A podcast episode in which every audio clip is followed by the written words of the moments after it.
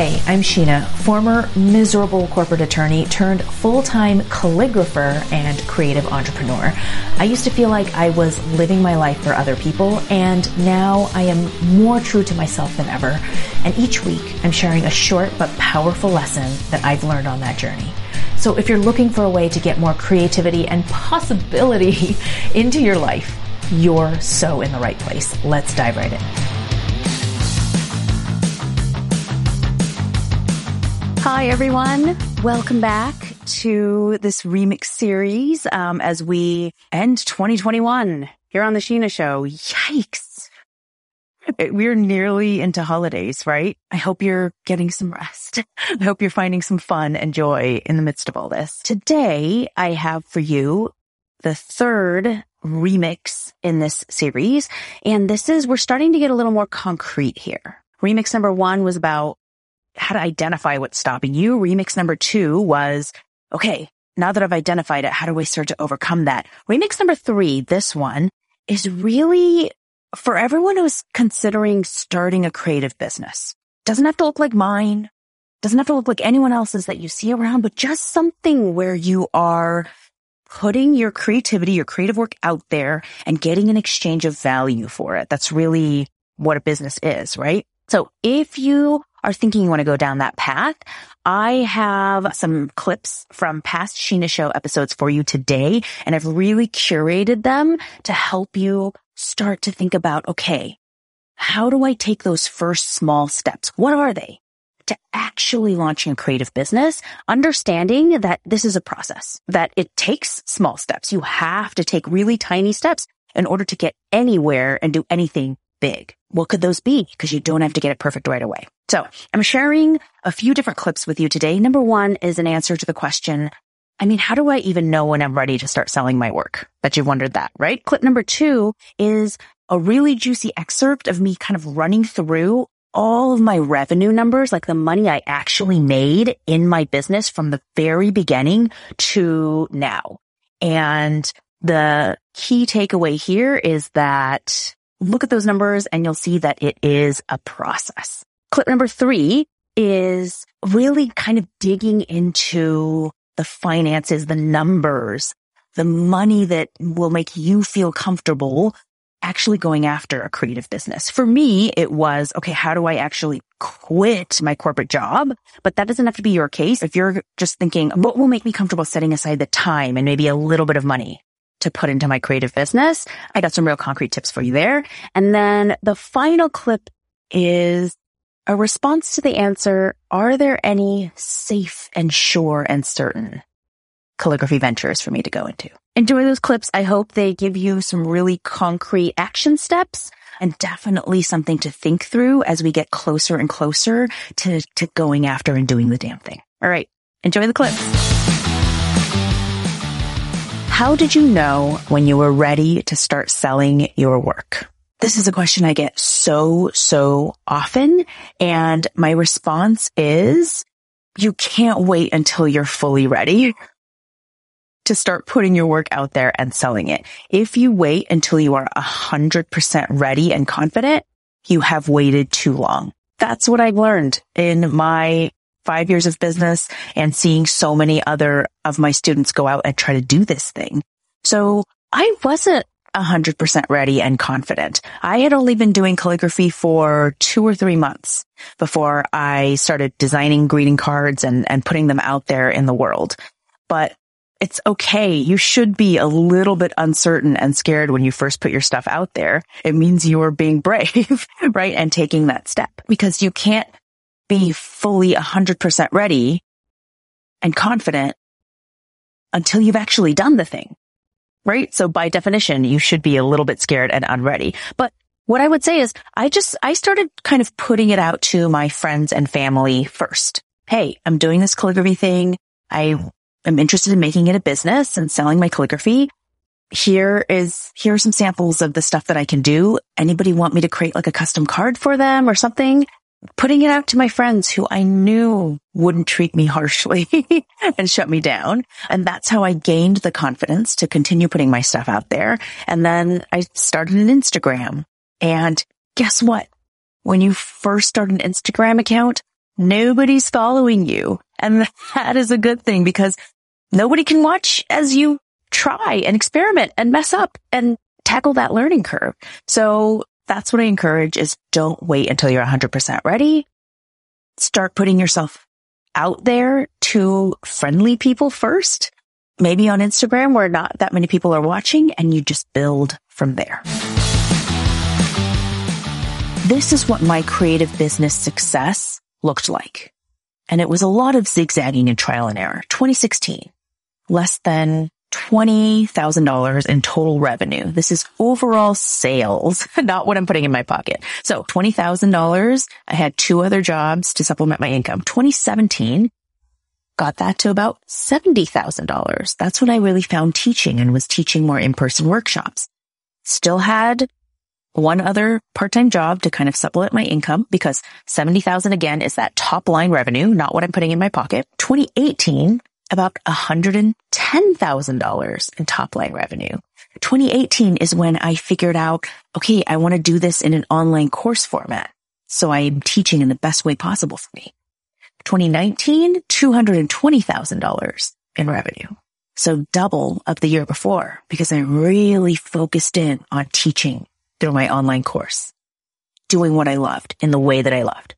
And then 2020, 2020, things really skyrocketed through the roof and my business brought in $900,000 in overall revenue. And again, it's because I was continuing to focus in on what worked best for me, for what I like, for how I like to do things, focusing in on that ikigai, what I love doing, what I'm good at, and what people want from me right there.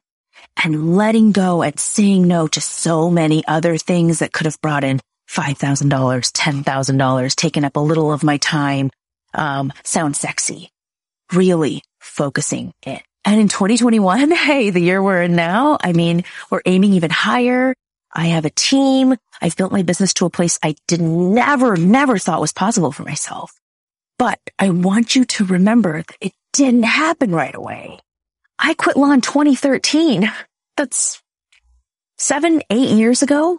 It took that long to really let myself explore, to work on my inner stuff, to explore, you know, to get started, to explore even more, to hone in.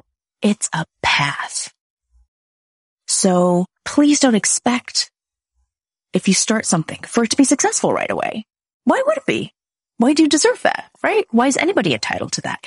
It's a journey.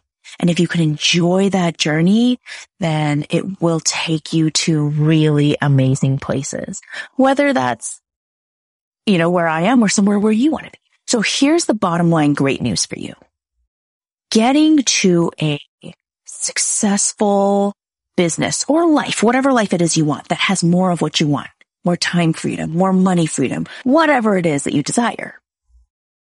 It's not about one earth shattering leap. It can be as simple as taking one step towards something you really want to do. One step towards something that really piques your interest and that you're really, that really kind of lights you up. For me, that was calligraphy. I let myself take so many steps towards all these other things that I wanted to explore and was curious about. I let myself pay for a calligraphy workshop and invest in that to explore that. I didn't know if it would pay off, but I knew that it was calling to me. And look what happened. It's become my life's work. It's become my daily joy. It's become the way that I change so many of my students' lives. It's been amazing. And it just started with letting myself explore that thing that was calling to me creatively. So that can be the simple step that leads you on your way to so many other things. And it's something that you can do right now, right this very minute. It's not earth shattering. It's just allowing your creativity and your desires and your, your joy to take you one step at a time forward. So you can do that, right? you can absolutely do that. Everybody can do that. That's the message I wanted to leave with you today. Until next time, stay on that crooked creative path. Here's the message I want you to take away. Number one, it took me a while and that's okay. So if you are building up your own creative business and you're not supporting yourself full time right away, that's totally okay and totally normal. So many people take on, um, I think they're called bridge jobs, just, you know, part-time seasonal work to help bridge that gap until you're, you can build up your business and it can make more money for you. So that's the first message. Don't beat yourself up if you're still on your way to building up your business.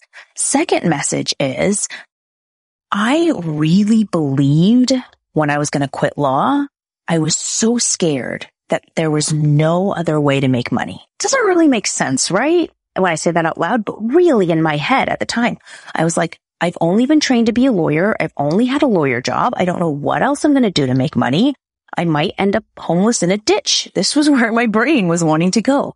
But just look back at these years and look how many different ways I was able to make money not doing law or outside of my law firm job, creative businesses, side jobs, seasonal work, contractual work, you know, with my old law firm.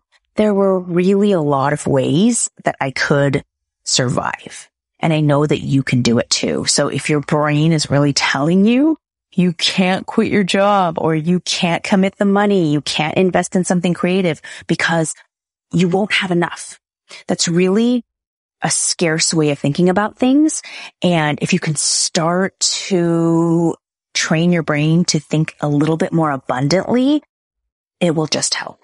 I'll leave you with one concrete tip because just from watching my own overactive brain just like go into catastrophe problem mode, sometimes your brain just really needs to have some hard numbers to calm down a little bit. So if you're really thinking about quitting your job and going into something creative, um, full time and trying to build that up into a full time income, I highly, highly, highly suggest getting three numbers, figuring those three numbers out. It's not super hard, but it's really, really important. The first number is called I've heard it called a spaghetti number because it's basically the number that you need to just survive if you're eating spaghetti every single day. It's your basic expenses. The second number is your comfort number. Okay, what do I need to live a comfortable life? Not eating spaghetti every day, maybe having some entertainment, going out to restaurants. And number three is your dream number. Like, what do I want in my wildest dreams to have? So those three numbers are super informative for you to know, especially that first one, that spaghetti number. Cause I know everybody's financial situation is different. You know, some of you might have kids and a mortgage and who knows what else and, um, an aging parent. I don't know. But in a lot of cases, that spaghetti number might be lower than you think. And once you can give your brain a number to fixate on, okay, I just need to make this much and I will be okay. I will not die because it's literally what your brain is telling you, you can start to calm down. And then that comfort number and that dream number can start to give you some possibilities, right? And give you a goal so that maybe you can work up towards it. And then just seeing evidence that other people can do it. Like me, I totally did it. There's so many other people running creative businesses and not dying. seeing evidence will also help your brain get over this major hurdle. Cause I totally feel you when you really believe deep down inside that you can't possibly go after your creative dreams because money stands in your way. I just hope that me breaking down my actual numbers starts to crack that assumption because it totally is possible. And I want you to start to see that possibility.